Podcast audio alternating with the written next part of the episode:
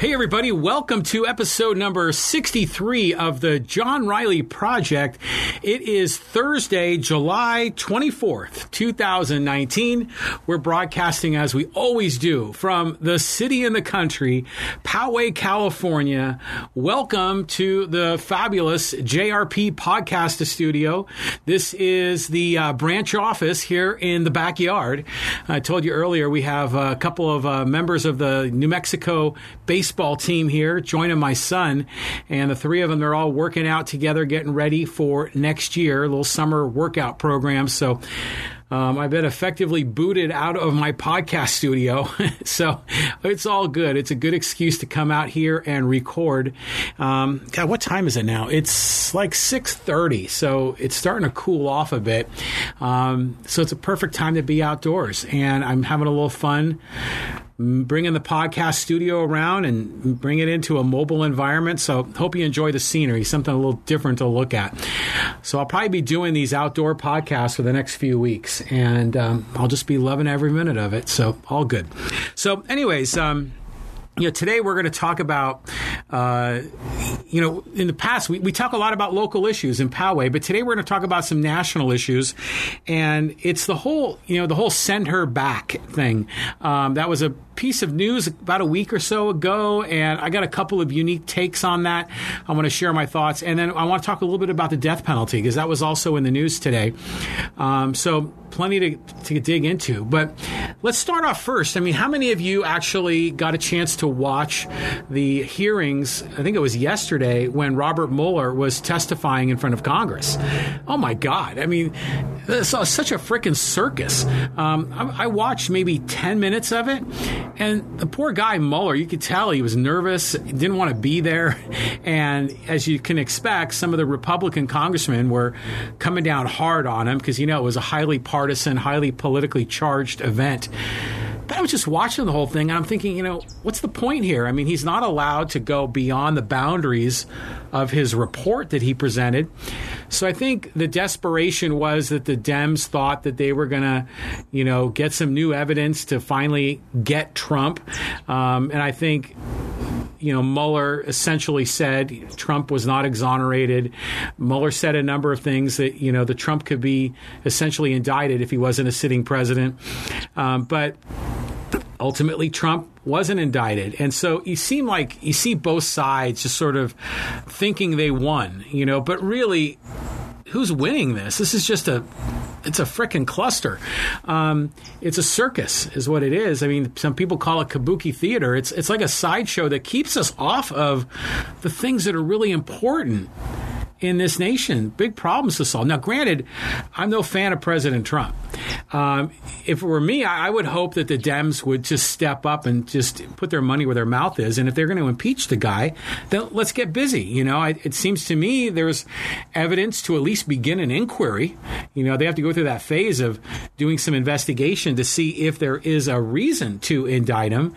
Um, and then they would have to go through the process of indicting him, which would essentially then bring it to court, and then it would go to the Senate where an actual case would be heard. But it just seems that the Democrats are just playing it they're weak, you know, and they don't want to get people upset, you know, and, and they're trying to, that they think they're going to be able to beat Trump in 2020. And, you know, be careful. That's, that's not an easy one either. Um, so, uh, again, I, am no I'm no fan of Trump, and I, I, even saw an article today that they were recommending that maybe what the people that are opposing Trump need to do is similar to what the people in Puerto Rico did to oust their governor. Uh, but really, I don't know. Trump's never going to resign on his own. I think we all know that. Uh, but it was just crazy just watching all this, and then yeah, Trump was pr- prancing around like a peacock, and yeah, they got nothing, no collusion, no obstruction. I'm like, oh god. So. Um, I don't know, the 2020 election can't come soon enough, in my opinion. So, uh, what else is going on? Um, the other kind of fun topics. How about this Area 51 thing? You know, that's happening. You know, Area 51 is that um, Air Force base that's outside of Las Vegas, um, where supposedly aliens are being uh, housed, and not not the illegal aliens that Trump likes to talk about and his supporters, but I mean like like extraterrestrial aliens. Um, and I, this whole topic fascinates me. Um, I don't know if you ever watched or actually listened to Art Bell on the radio. He was so much fun. I, he, every once in a while, he'll still come on the air or maybe did he die? I can't remember. But I, I, used to listen to him all the time in the 90s and a little bit in the early 2000s before he retired. He was this guy, the late night guy. Uh, that was on, you know, around midnight into the wee hours of the morning. And he was a conspiracy theorist and he talked about aliens and ancient religions. I mean, that whole Ancient Aliens TV show on the History Channel is just all like Art Bell stuff. And I just love that. I mean, it's just so fascinating. I, I, love science fiction and, and I enjoy following it. To me, it's like entertainment, but sometimes it makes you wonder. So it's, it's fun to think about. Uh, so this whole Area 51 thing is interesting. Um, but just another, I know, I, I want to share this one Art Bell story. Because remember, Art Bell, he used to broadcast from right near Area 51. He called it the Kingdom of Nye, and he lived in Nye County, N Y E. Uh, Nye County was in that desolate area in Nevada, and he uh, lived in Pahrump, Nevada, P A H R U M P, I think. Um, and it's, just, it's just fascinating. He had the most amazing guests on his program. And there was a guy named Gordon Michael Scallion that was a guest, and he was a futurist, apparently. And he would get these visions and dreams about what was going to happen to the world. And he used to say that the axis of the earth was going to tip and that um, the global ice caps were going to melt and there would be mass flooding and the seas would rise and California, much of it would be turned into islands. The Mississippi River was going to widen. Atlantis was going to rise off the eastern coast of Florida. I mean, it's just so fun to hear people talk about this. And then one time, uh, my wife and I, we were up in Seattle. This is in the mid 90s. And we had done one of those vacations with Backroads. You ever heard of them? And it's really cool where we, we did a bicycling vacation where you ride basically 30, 40 miles a day. And then at, in the evening, you camp out and they make food for you. They set up your tents and they pack your suitcases. And, and then you just keep riding every day for like 30, 30 miles a day for like seven days. And we did that throughout the Puget Sound. And it was a great vacation. Well, anyways, uh, when we were in Seattle on one of our off days, we walked into a map shop, which I love maps. Maps are like really cool art. If you come into my house, we have a number of maps, both historic maps, artistic maps, because I think they're, they are a form of art and there's a story behind every map. So we were in the map store in Seattle, and sure enough, we found a map of Gor- the the future vision of Gordon Michael Scallion, and it was it sure it showed you know the the seas rising and and the land masses and the the borders of where the land meets the water were completely distorted and different. It was just it's crazy. Um, so I had to buy it, and so to this day I still have it. Um, I had it mounted and framed, and it's in my office in the house. Um, but it's just cool. And uh, I'm thinking about this Area 51 thing. I guess it's going to go down on September 20th. And I, I, they say thousands of people are going to show up and they're going to try to storm Area 51. And apparently, the Air Force has said they're going to defend it and they have guns. So I'm curious to see what happens. Um, but it's just I don't know. It's just fun. Uh, so uh, looking forward to that. And then I heard also the following day, which I think would be September 21st, there's going to be a similar thing in Scotland where they're going to go and kind of do a big surge of people into Loch Ness to see if they can find Nessie, um, you know, the prehistoric dinosaur or I don't know what it is that's in the water there. So again, all these things, just crazy rumors. No, there's never any proof, you know, real proof. Are we ever going to find it? Who knows? But it's just fun. So that's been in the news lately, and I, am always fascinated by that stuff. Um, anyways, um, let's get back to kind of more reality. Um, and let's talk a little bit about this send her back comment. And maybe you, I'm, if you've been paying attention to the news, you can't miss it. Um, but I, I, just want to share some of my thoughts on this. And for those of you that might not be paying attention to the news, let me just kind of set it up here. So these this whole sender back thing came from a series of Trump tweets where he was essentially calling out um, these four uh, congresswomen, and they're four progressive congresswomen, and ranting on them. And it was a very calculated, very strategic move by Trump, which I'll get into. And then that turned into um, chants at Trump rallies of send her back and, and, and accusations of racism and all sorts of things that went on with this. And um, to me, this issue is interesting from a couple of different angles. So, um, you know, it's it's all about stoking division and fear, and that's what politicians are very good at doing. And you see it on the right and on the left is is this divisiveness, this um, shrieking about creating fear, uncertainty, doubt, and using that as a means to get people elected and to put people in power. Um, and so this is again more of this manipulation, um, influence used for negative reasons. Um, so, anyways, who, who are these four congressmen? You know, they're they're referred to as the Squad, and they're four uh, women that are very progressive, very left wing, and they are not shy. They don't back down, and which, by the way, I like that in them. Uh, the four are Ilhan Omar from Minnesota, Alexandria Ocasio Cortez. We refer to her as AOC. Um, we've done a few podcasts here on the John Riley Project about AOC and some of her policies. Um, Ayanna Pressley from Massachusetts, and Rashida Tlaib from Michigan. Um, and these four women, I think, are fascinating. Um, I I'm I'm not a supporter of many of their policies. There are probably a few that we happen to intersect, but for the most part, I'm not a real fan of their policies. But I love their style. I love the fact that they're bold. I love the fact that they're brave. I love the fact that they don't back down. Um, and and they're aggressive. And I think this is great. I mean, I wish we would have more politicians that would stand up for what they believe in. Um, I've talked about this about Bernie Sanders. Eh, similarly, I, am no fan of Bernie from a policy perspective, a philosophy perspective, but I deeply respect the man because he's so darn consistent. And he will stand up on his principles in the fiercest of headwinds, um, and he sticks to it. And to me, I, I love that. And you know, you know who else did that to a great degree was Ron Paul who, by the way, I, I greatly enjoyed. I thought he was great. You know, all these politicians have flaws. You know, Julie Mason on uh, the POTUS channel on Sirius XM 124, who, by the way, has a great program called The Press Pool, she always said, be careful. Don't ever fall in love with a politician because they always disappoint you. That's true. Uh, but for these four women in the squad, you know, I, I respect them because I, like I said, I think they're brave and they're bold and, and um, they don't toe the line. You know, they don't um, they don't fall in line with leadership, and I think that's good. Um, but some of their policies are just way the hell out there. Like just recently, um, Rashida uh, Tlaib was just said that she wanted to push for a twenty dollar minimum wage, and again, I give her credit for. she's not asking just for a little bit; she's asking for a lot.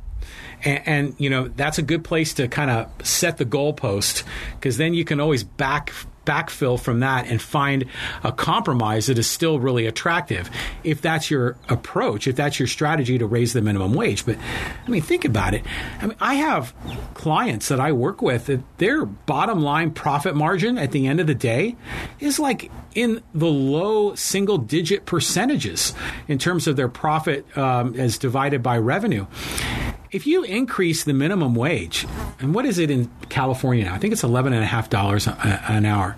If you went to $20 an hour, obviously the people on the low end they'd move up but even people that were making $15 $18 an hour they would move up too and if the entry people were making $20 an hour then the people that are above them in the pecking order are going to be asking for 25 and 30 and it's going to create this cascading effect what the hell is going to happen? There's going to be a lot of companies that would go out of business.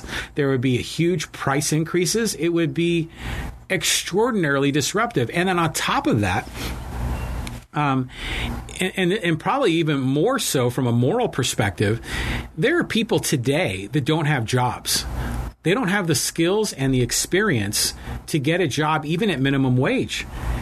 And if you if they if they can't get a job at eleven fifty dollars, they don't have enough skills to generate enough value to earn $11.50 an hour, how in the heck are they going to get a job if the minimum is 15 an hour or 20 an hour? And so the minimum wage, I mean, I, again, this could probably be a whole podcast, but it sounds good, you know, for the people that are earning a minimum wage. But for all the people that are not working, it makes it even harder. So the people that are truly poor, the abject poor, the, those that are in serious poverty, this screws them because it makes it even harder for them to get a job. Um, and then on top of it, their prices will go up on all these products that they're dependent upon buying. So, um, yeah. So any, anyway, so Rashida Tlaib just put forward the twenty dollar an hour minimum wage, and like again, I'm not. I'm not a fan of that, but from her perspective, and this is again where I respect them, to, from her perspective, she's fighting a moral cause. And I think that's great. Um, a lot of the things that I fight for, I believe I fight on a moral position as well. We just happen to have a different point of view, a different frame of reference, a different, really, a different interpretation of what morality really is. Uh, for me, you know, this whole podcast is about life, liberty, and the pursuit of happiness. And a lot of the my outlook on life, a lot of my outlook on politics at the national, regional, and local level are really based on those fundamental principles that really were the foundation of our country when it when it was created in 1776. Our inalienable rights of life, liberty, and the pursuit of happiness. Um, anyways, uh, yeah. So I, I, give them great. Uh, I give them great respect for sticking up to what they believe in, fighting on a moral plane, um, and not backing down. So, uh, but anyways, um, Trump in a very calculated move, and this is on July 14th, really started coming after them, and uh, probably even more so to Ilhan Omar. Um, but I want to read to you these three tweets from Trump, and I'll break them down because I think there's some things that Trump said in these tweets that are extraordinary, that are mind blowing, that are lies, that are uh, contradictory to the values of America. Um, so let me read this. So interesting to see progressive, in quotes, progressive Democrat congresswomen originally came from countries whose governments are a complete and total catastrophe. Wait a minute. Okay, of these four women, three of them were born in the United States. Came from some other country? They came from America. They were born here.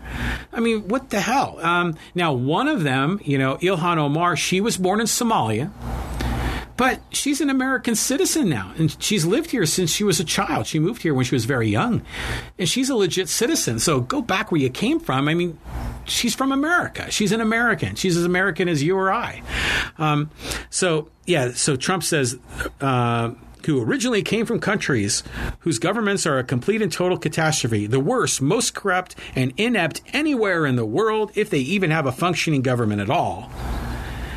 And he goes on to say, and now loudly and viciously telling the people of the United States, the greatest and most powerful nation on earth, how our government is to be run.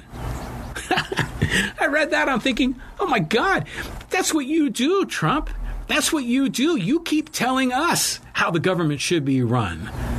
That's why you want to enact tariffs that penalize Americans. Why you want to build walls and block people from moving in, and you want to do all these things. That's what politicians do. Politicians are in the business of of putting forth their ideas on how the country should be run. So are these women. That uh, you don't necessarily have to agree with these congresswomen but that's what they do. And, and that's what you do, Trump. And you're calling them out for the same damn thing. So, um, he goes on to say, why don't they go back? That's the key word there. Why don't they go back and help fix the totally broken and crime infested places from which they came? Then come back here and show us how it's done. These places need your help badly. You can't leave fast enough. You can't leave fast enough. Wow. And I'm sure that Nancy Pelosi would be very happy to quickly work out free travel arrangements. So, so that's the little political angle to this. Because, you know, these four congresswomen are like bucking broncos and they're Pelosi's having a hell of a time trying to control them.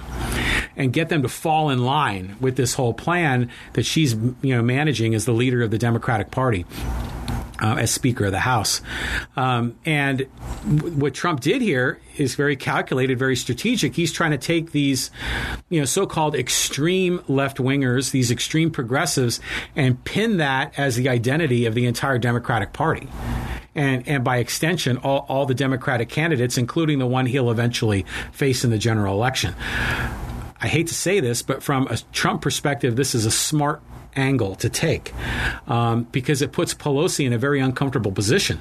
Does she now defend her squad or does she still try to keep them at bay? You know, because Pelosi was having a little bit of trouble managing it.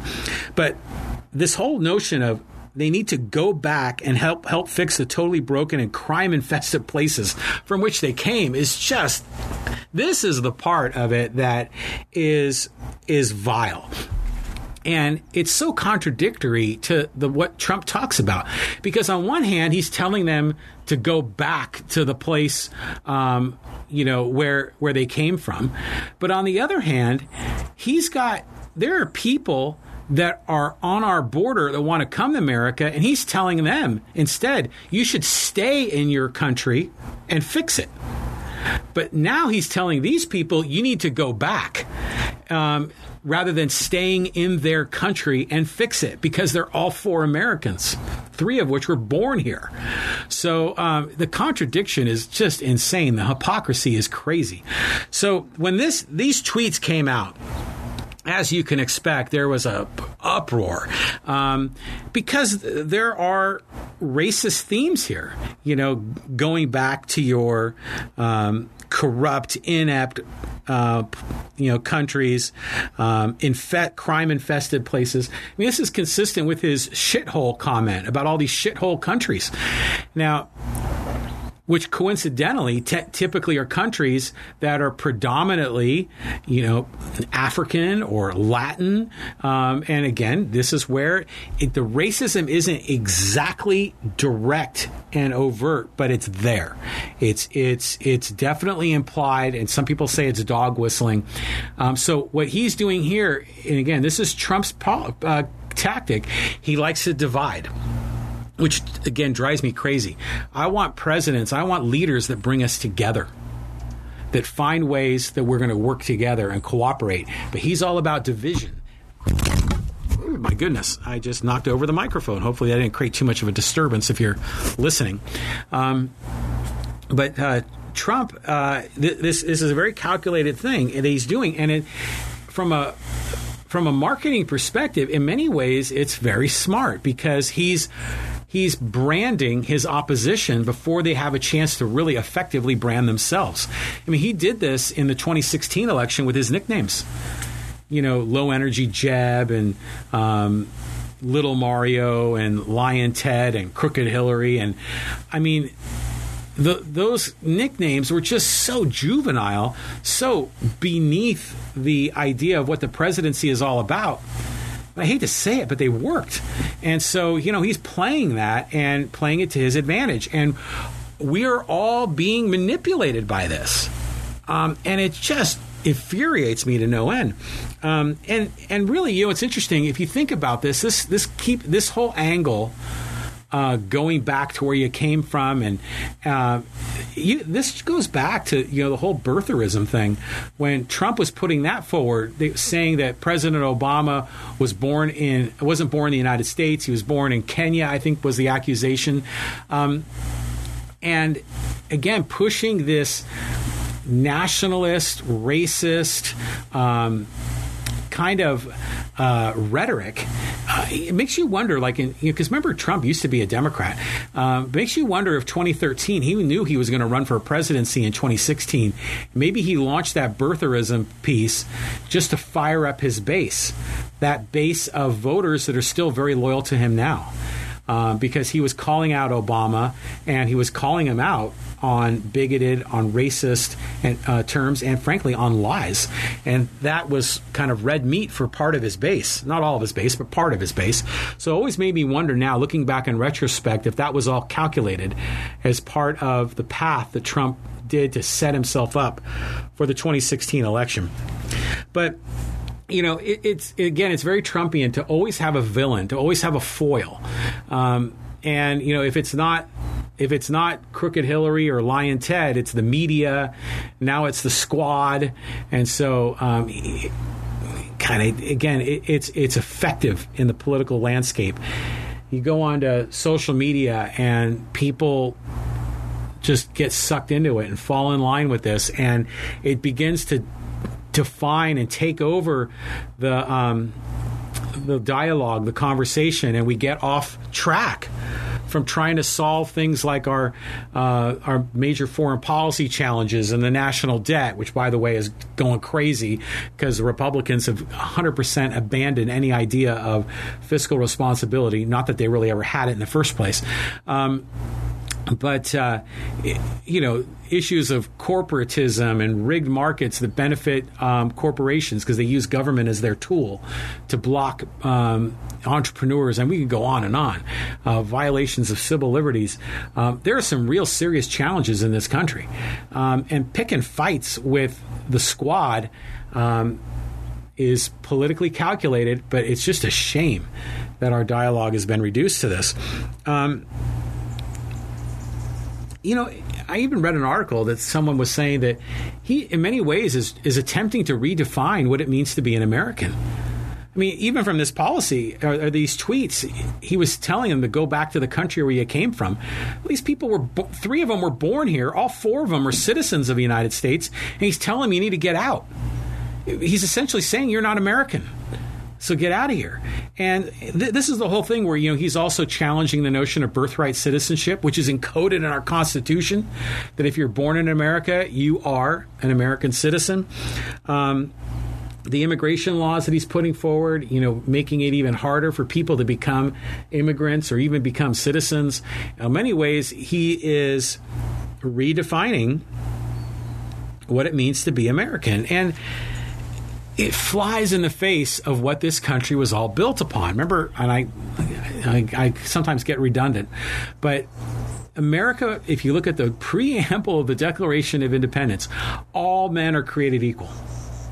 Now, that was in the day when people would say men, but they really meant all human beings are cre- not. It's not gender specific. All men are created equal, and they have certain inalienable rights. Inalienable means can't be taken away.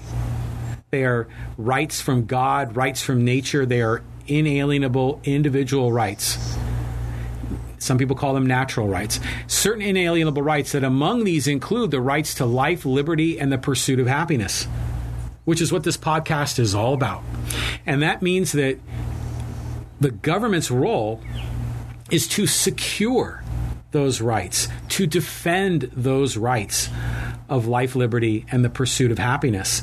But what Trump does is he completely violates those rights. He violates liberty he violates the right to be essentially owning your own life. I mean, telling people to get out and setting up concentration camps on borders and and the litany of these other policies are a direct violation of that. And by the way, it doesn't say all citizens are created equal. It doesn't say all Americans are created equal. It says all men are created equal, which ultimately means all human beings are created equal. That means that every member of this squad, AOC, Ilhan Omar, um, Rashid Tlaib, and Ayanna Pressley, they all have the same rights as you, Mr. President. Um, and you should be defending their rights. Even though you don't like their policies, then battle them on the level of policy. Engage in the debate. Have a conversation of big ideas rather than attacking them and attacking their rights, the rights that you're supposed to defend as the leader of our executive branch. So the whole thing is crazy. So then it came up with the July 17th event that was in Greenville, North Carolina and the crowd started send, chanting, "Send her back! Send her back!" And it, you start hearing this, and it's, you know, it's like the, um, you know, the the Charlottesville when they were doing "Blood and Soil," chanting that when they were marching. It's really ugly. Um, it's it's scary. This whole notion of mobs of people demanding that people be sent away, be be, lose their rights as Americans and be banished to the country from which they came or from which their ancestors came. I mean, I was born in America. my ancestors are from Ireland. It'd be like telling me to go back to Ireland when I've never even been to Ireland in my life. Um, it's the it's the same idea, which is just crazy. Um, so a lot of people called that um, event on the 17th, that rally in Greenville, a defining moment. That maybe some Trump supporters might finally be waking up and seeing what this presidency is all about, and maybe they're prepared to finally switch teams or at least be independent and maybe get off the, the Republican bandwagon. Um, I don't know. I don't know if it, if it, if this will be the turning point because Trump's supporters are fiercely fiercely loyal, and even Trump said back when he was campaigning in 2016 that I could be I could uh, shoot a person on Fifth Avenue in Manhattan, and they'd still support me. And they would. Um, a lot of them would. I mean, I can't believe that to be. It, but yeah, I mean, it doesn't matter. Almost doesn't matter what he says or what he represents. They still fall in line. Um, and you know, I mean, they have every right to do that. He's their guy. But man, um, yeah. So the policies of the progressives I strongly oppose as well, but some of this is just unbelievable. I can't help but talk about it. So um, I guess that's why I have a podcast. I get a chance to talk about it. Um, and this whole idea of, you know, even the Republicans in Congress are afraid to say anything against him because if they do, he unleashes the mob and will primary out those congressmen. And he's done that to Mark Sanford, and he effectively did that to Jeff Flake, who basically dropped out because he wasn't doing well. So there's a big army of Trump supporters that are very loyal to him and will drive out people that have, that are opposing him. And that's why I, I, I always go on and on about Justin Amash. I think he's a hero. I think Justin Amash is extraordinarily brave, and um, I think it took a lot of guts for him to call out the president, to demand the process for impeachment be started, and he did this as a Republican. And on July 4th, he declared his independence from the Republican Party, and now he's an independent in Congress. I think Justin Amash is very special. Um, and I'm very curious to see what he ends up doing.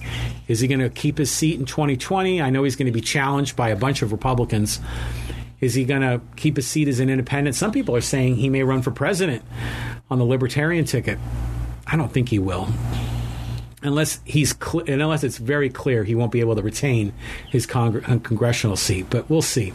But anyways, in, in, spite of all that, I think this is what makes him so brave. But get this: this is another piece of news that just came forward, and I saw it today, and it was crazy. So, a California delicatessen, a California deli, was branded racist after launching a "Send Her Back" special. A "Send Her Back" special. I mean, I saw that headline. I, had to find out more, and I'll read this to you. John Canessa, who is the owner of Canessa's Brooklyn Heroes. So, like a hero, like a Subway sandwich. Um, in Clayton, I know Clayton is in Contra Costa County, which is in the East Bay of San Francisco Bay Area. He shared a divisive status on his personal Facebook page in which he described the special, reports in the New York Post. And in the post, he allegedly wrote, meatballs made with beef today in case you're offend in case we offend anyone you, who, um, you overly sensitive pork haters.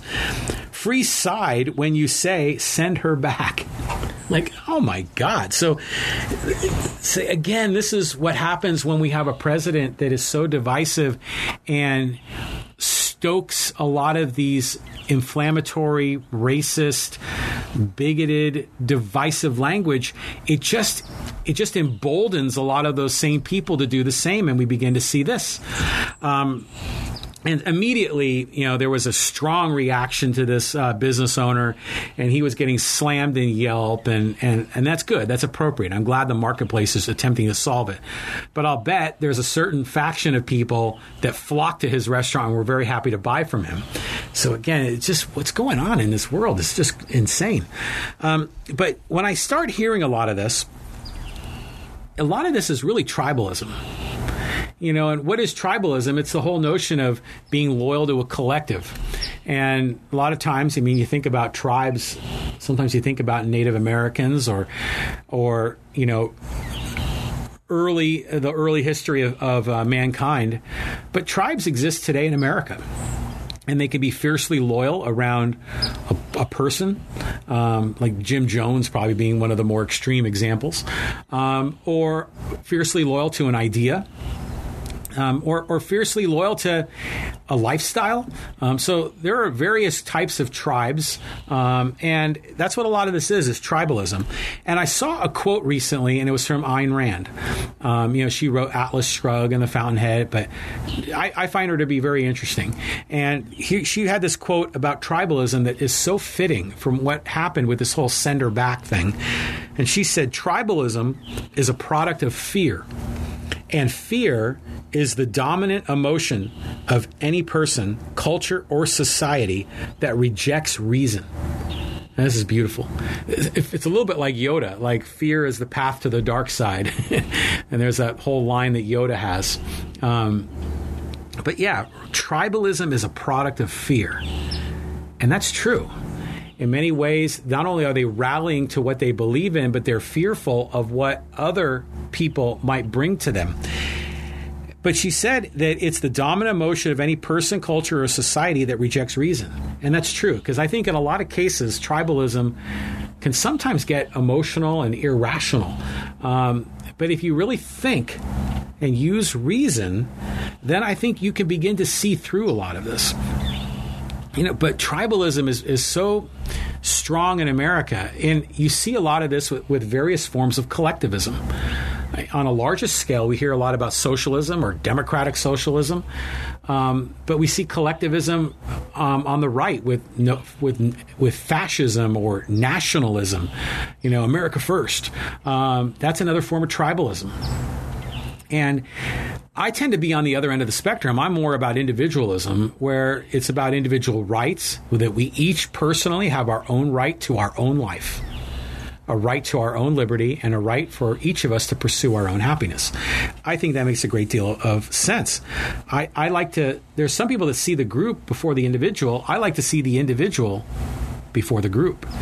Uh, because if we judge people based on their skin color or their religion or some other characteristic of the tribe, uh, then we lose sight of what that individual is all about. You know, content of character, not color of skin, right? Um, but when we get into this notion of tribalism, it also really degrades one of a core American values, that of America being a melting pot. America has historically always been a nation that has welcomed immigrants to our shores from all over the world. We've uh, we've not been perfect. America's history has not been angelic, but still people from all over the world have come to the America, and for the most part, they have assimilated and blended into society and have adopted American values. That is one thing that really makes America special. In fact, it makes America great. Um, but when we get into this idea of tribalism, that breaks down. And we saw tribalism, you know, back when we had that huge influx of immigrants. You know, we saw discrimination against Italians and and Irish and Jews. We saw discrimination against the Chinese. Fortunately, over time, those broke down, but then the discrimination just went to other groups that were so called, you know, lesser in the eyes of, of some. But if we can judge people as, indi- as, as individuals, we can get beyond that and get beyond this notion of tribalism and really look at each of us uniquely based on our own character, our own experience, our own behavior, and what we bring to the table. And I think that is the way we should judge people in America. So um, now there's one other interesting angle, and this is another unique kind of comment that I like to make. This whole idea of send her back.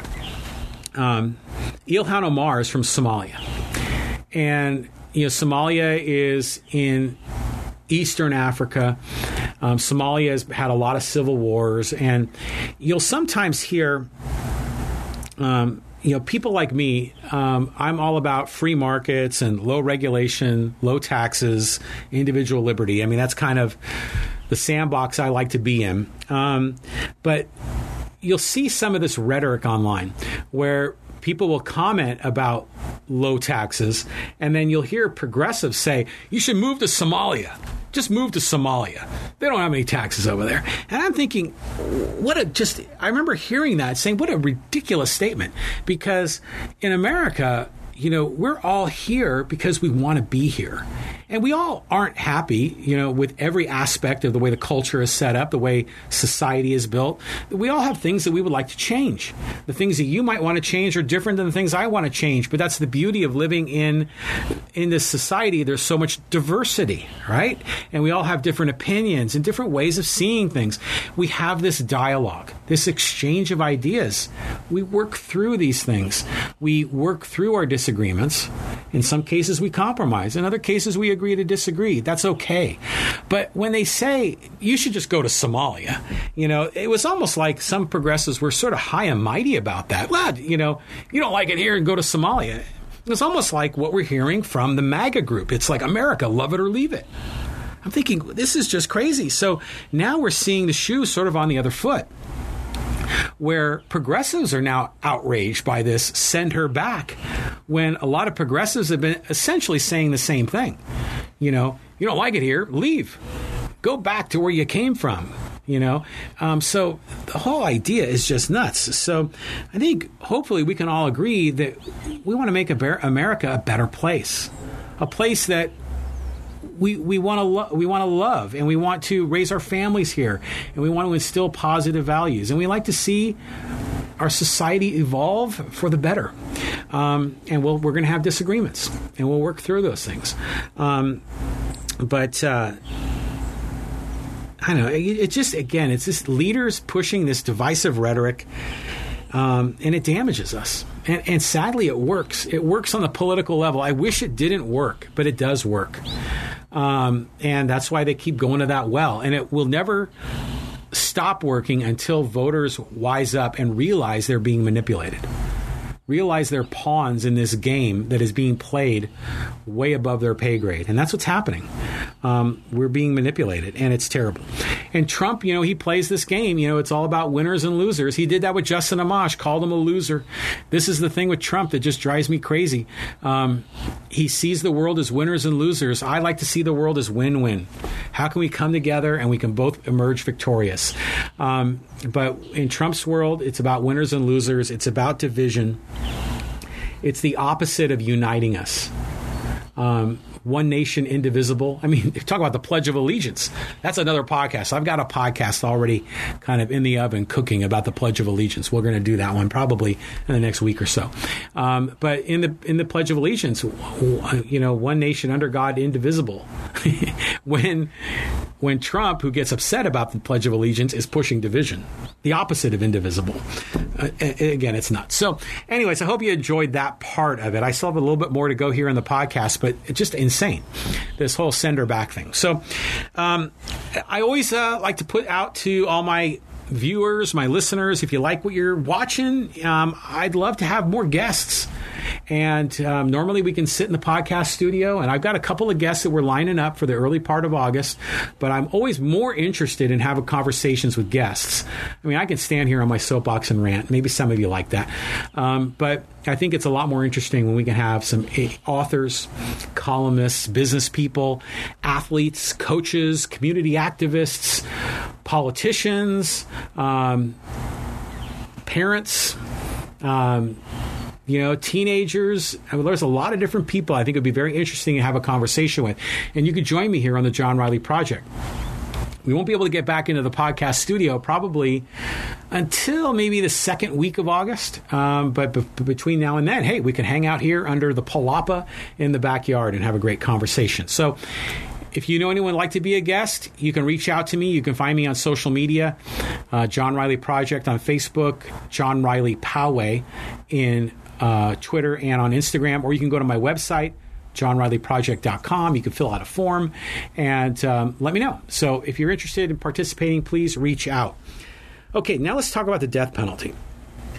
And um, this just came in the news. And the headline was the federal government to resume capital punishment after a nearly 20 year hiatus. Think the death penalty had still been legal at the federal level, but now they're saying they're going to start using it. Um, after being sort of dormant for the last 20 years. The article went on to say the U.S. government is poised to carry out the death penalty for the first time in nearly two decades, the Justice Department announced Thursday. U.S. Attorney General William Barr has instructed the Federal Bureau of Prisons to change the federal execution protocol to include capital punishment, the Justice Department said. Like, oh. So again, this is more more uh, policy and rhetoric that plays right into the hands um, of, of certain factions of society. And it's interesting is if you look at polls, the death penalty is actually favored by just over 50%. In fact, I think I looked at one today. It was like 52%, 53% in a Pew Research poll support the death penalty. I used to support the death penalty you know, probably back in the 1980s, it seemed logical to me. You know, you kill someone, you don't deserve to live. You should be killed too. And on a kind of a reptilian brain level, that made sense to me. And I get why people believe that some people don't deserve to be on this planet breathing air. We shouldn't be wasting money on these people in prison. Um, this person doesn't deserve to live. You hear those lines. Um, and I used to think that way, and my wife changed my mind. Ah, and I think this is interesting because when we, as we're growing up, maybe your views on issues change and morph a little bit. Mine have changed in certain categories, but you know what? They've all changed and moved in the direction of individual rights and of liberty. Um, and I'm happy. I'm happy for that because it made my own sort of personal point of view became even more crystal clear. It, it just as I evolved on some of these positions, I always seem to evolve in the same direction. And I like that. And I went from being a supporter of the death penalty to being an opponent. And my wife said, and I thought this was a really, this opened my eyes. She said, if killing is wrong, how can you rationalize killing someone else to prove that killing is wrong? I'm well, yeah, yeah, that makes sense. You know, if killing is immoral, then why would you continue the immorality of sentencing someone to death just to prove that killing is wrong? When you just did, you just killed someone. so the, the whole thing is just that doesn't make any sense at all. And I thought, wow, okay, you know, and you hear this is also another angle where there, there's a lot of things that the government can do that for them it's it's legal, but for any individual to do it, it would be illegal, immoral. Um, it would be reason for people to be, I mean, depending on the offense, you know, fired from a job or thrown in jail. Um, but somehow it's okay for the government to do it, which is incredible. So, um, yeah, killing people to prove killing is wrong is hypocrisy. It is. It, it's it's hypocrisy. It's a double standard of morality. Um, and um, the other thing is, if you look at any study, the, the, the death penalty is not a deterrent. It's not. I mean, I mean, how many people do you think are like considering killing someone, and they decide, well, I'm not going to do it because someone might put me in an electric chair? They're not thinking that way. So the death penalty isn't a deterrent at all. What the death penalty really is is an attempt for some people to get closure, a, sen- a sense for some people to provide a an Old Testament type of justice of an eye for an eye. To me, that's what I think is driven by that. Uh, but it's not a deterrent, no matter what people say. I mean, this, the data is true, and if you think at it from a common sense perspective, it's not a deterrent at all. It's not. I mean, you're assuming that, that people that are that are cold-blooded killers are rational. they're not. They're making irrational decisions. Um, so they're not thinking, and they're not thinking long term about the consequences. They're just out there and they're they're enraged and the blood is flowing and, and they're you know they're ready to commit this heinous act. They're not thinking about a death penalty. Um, the other part of it is that the reason I oppose the death penalty is I think it gives too much power to the government. And, and you know, I, I'm, I'm, that's consistent with my point of view. I'm, I'm all about individual rights, individual liberty, which means you have to contain government power. You have to constrain government so we can be freer. That doesn't mean you eliminate government. Government still needs to exist to protect rights, to essentially hold people accountable that violate other people's rights, to hold people accountable to commit murder, theft, fraud, rape, assault, you know, all of that. Government plays a role in holding those people to justice.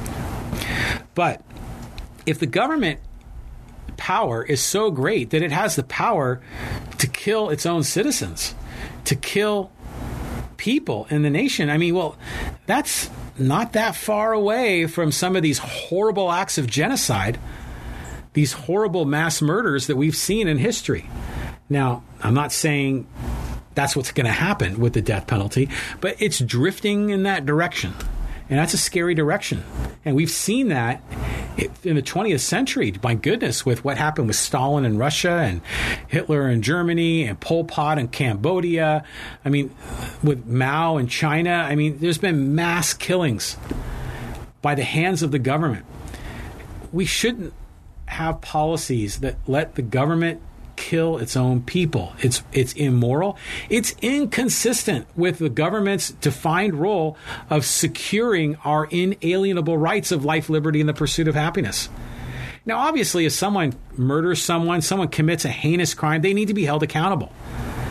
They can be put in jail with no possibility of parole. I mean, there's a whole series of other kinds of justice that can be doled out. But killing them violates the whole purpose the government exists in the first place. Um, and to me, it's it's it's immoral. If killing is wrong, you know, then killing is wrong, and the government shouldn't be able to do it um, in this case. So, um, I, I, I, object to that as well. But like I said, I, it's interesting that some people really get fired up about this whole notion of an eye for an eye, a tooth for a tooth and some of them tend to be very religious people, but then on the other hand, they ignore the whole notion of love thy neighbor and turn the other cheek. And there's like certain inconsistencies there. It's also, by the way, proven some people approach it from a money perspective. Well, I don't want to spend my tax dollars on keeping people on death row and paying for them to live. But you know, this is also proven it's more expensive for someone to exist on death row than it is for them to be in, in, prison for life. And I know that sounds counterintuitive, but it's because when you're on death row, you're in a much greater high security prison that costs more. And there's an appeals process that goes on and on, and that costs a lot of money in attorneys. Um, and they want to make sure there should be a great appeal process because how many times have we seen in the news where DNA evidence has come forward and suddenly this person that's been in jail for 30 years, they were totally innocent. Imagine if they were killed uh, by a government that was enacting the will of certain people that had a lust for that person to be to put to death. So the the death penalty, in my opinion, is a very immoral policy, and it's a shame that it's coming back. But it's really no surprise that it's coming back under the presidency of John, Donald Trump. And I know it exists in some states, but now they're putting it on the table, and God, it's just it's very disheartening because I think it again it goes against the very values of what this nation is really all about. Okay. Um, let's talk about uh, a couple final words here. Um, I, always do this at the end of my podcast. If, if you're interested in helping um, what we're doing, if you like what you're hearing, if you like what you're seeing, hey, we're in John's backyard today. Um, at the Palapa. Uh, if you like this and, and you want to help, uh, the best thing you can do is tell a friend hey, there's this guy, John Riley. He's got this podcast called The John Riley Project. It's on YouTube. It's on iTunes and Stitcher and Google Podcasts and Spotify. Um, and it's this podcast, and they talk about lots of things. We talk about local issues here in the Poway, Rancho Bernardo, Rancho Penasquitos, 4S Ranch, Carmel Mountain Ranch, Sabre Springs area. We talk about things in the San Diego area. We talk about national issues. We talk about politics, and I tend to approach things from a perspective of liberty. Um, we talk about entrepreneurism we talk about sports. We talk about electric vehicles. I just went on another electric vehicle drive. Um, you know, we have a Hyundai Kona and a Chevy Bolt. Uh, got a charging station in our garage. I just drove my car uh, up to San Francisco over the weekend. Had a great trip. Um, love my electric car, and I can go on and on about that. We talk about electric cars on this podcast, um, and just talk about a lot of interesting topics with interesting people, um, local guests. And um, if you're interested and you like it, tell a friend. Uh, recommend this to a friend. If you see our posts on social media, first of all, like us on social media, like our Facebook page, John Riley Project. Um, I also have a special insiders group Facebook group. It's a closed group, but you can get in. Just ask permission. It's called the John Riley Project Insiders Group. I'll post bonus content there, uh, videos when I'm out on the road, um, and we have some more engaging conversations there. So you can follow us there. Uh, i post our episodes on Twitter. Um, I'm doing a little bit more on Instagram, and I'm trying to do even more on social media. So follow us there, re- retweet, um, share posts. That would be wonderful. That'd be very helpful. What else can you do? Maybe you're a business. You'd like to sponsor the John Riley Project. We'd love to have you. Come join us. Um, have an interview with you. We'll talk about your business, read some commercials on the air here and maybe we'll go to your place of business and bring the gear and do a remote podcast from your facility. That'd be a lot of fun. Or if you're interested in financially contributing what we do, we happily take donations. And the money we get from this, we pour every nickel of it back into this podcast project. We use it to um, advertise online. We just had a really successful Facebook campaign, um, and we've dramatically increased the number of people that follow and like us on, on Facebook by doing paid ads, just trying to get more exposure, grow the audience. Um, any contribution you make would go there we also use the money um, to get more equipment. So I just bought this uh, microphone here. It's a Rode USB microphone, and um, I knew I was going to be doing some podcasts out here on the Palapa, so I got that. Um, I also have a guy that works for me. His name is Zeke Kitchen, and he's a videographer. He helps me out with some of the video work some of the more produced segments we do, he comes on board and I pay him. Um, so the money we get from this, all of it, 100% of it goes back into the project. Not a nickel of it stays in my wallet or is spent for my own frivolous activity. So if you want to help support us, we'd love to have you on the Facebook, or if you go to my website, John Riley Project, up on the menu, there's a button there for donate or to sponsor. Um, if you're a business, you want to sponsor, you can leave your information there. If you're an individual, you like to donate, you click on it, it goes to our Patreon page, and there you can donate, you know, two bucks, five bucks. Maybe you want to do a subscription, five bucks a month, ten bucks a month. We love your support. We really would really appreciate it. Um, and um, hey, so we're at the end of our podcast. I think about time. There should be dinner served inside. Um, we're feeding a bunch of, of athletes. That's my wife and I, and my two children who are athletes and then we have the two out of town athlete guests. Hopefully, we have enough food for them. Uh, so I'll be heading back in for that. But I want to leave you with another quote because uh, I like to have closing quotes on these podcasts. And this is another really good one. It's also from Ayn Rand. And she said, The hardest thing to explain is the glaringly evident, which everybody has decided not to see. Now, isn't that true? It's like hiding in plain sight, right? Sometimes things are so obvious they can't be seen. This is, was true here in Poway. When we had the Chabad shooting, um, and people were saying, This is not Poway. I'm thinking, well, yeah, it is. It's so glaringly evident. It really is Poway. Uh, but people want to pull the window shade down and look away. Um, sometimes things um, the hardest thing to explain is the glaringly evident, which everybody has decided not to see. There is a certain level of hate in this community. I love Poway. Don't get me wrong. There are some. We saw it at the at the Chabad shooting. We've seen a few other incidents of it here, but people want to deny it. I think we have to understand it. We have to accept that it's real, and we have to confront it. Um, that's what we need to do, rather than saying this is not Poway. Um, it's also, I think, when we see people call out some of Trump's bigotry and some of his racism, people don't want to see that. Sometimes it, they might think it's hard to see because it's not plainly evident. The language he uses goes right up to the line. In some cases, crosses the line, but it's not as obvious. Uh, some people don't want to see that either, even though it's glaringly evident. And when he says, send her back, when he refers to these other nations as shithole countries. That's a form of racism. And it needs to be called out, it needs to be confronted. And, um, and sometimes people don't see it. because it's glaringly evident and it's right in our face. And I think that's true with this whole send her back thing. And that's why I brought it up. And it's another Ayn Rand quote because we had the original Ayn Rand quote on tribalism, which I'm going to go back and read that one because that's a good one. And she said, tribalism is a product of fear. And fear is the dominant emotion of any person, culture, or society that rejects reason. I have no more to say. This is John Riley. This is the John Riley Project, episode number 63, Thursday, July 25th, 2019. Thanks for listening. Thanks for watching, and we'll talk to you later, folks. Thanks. Bye bye.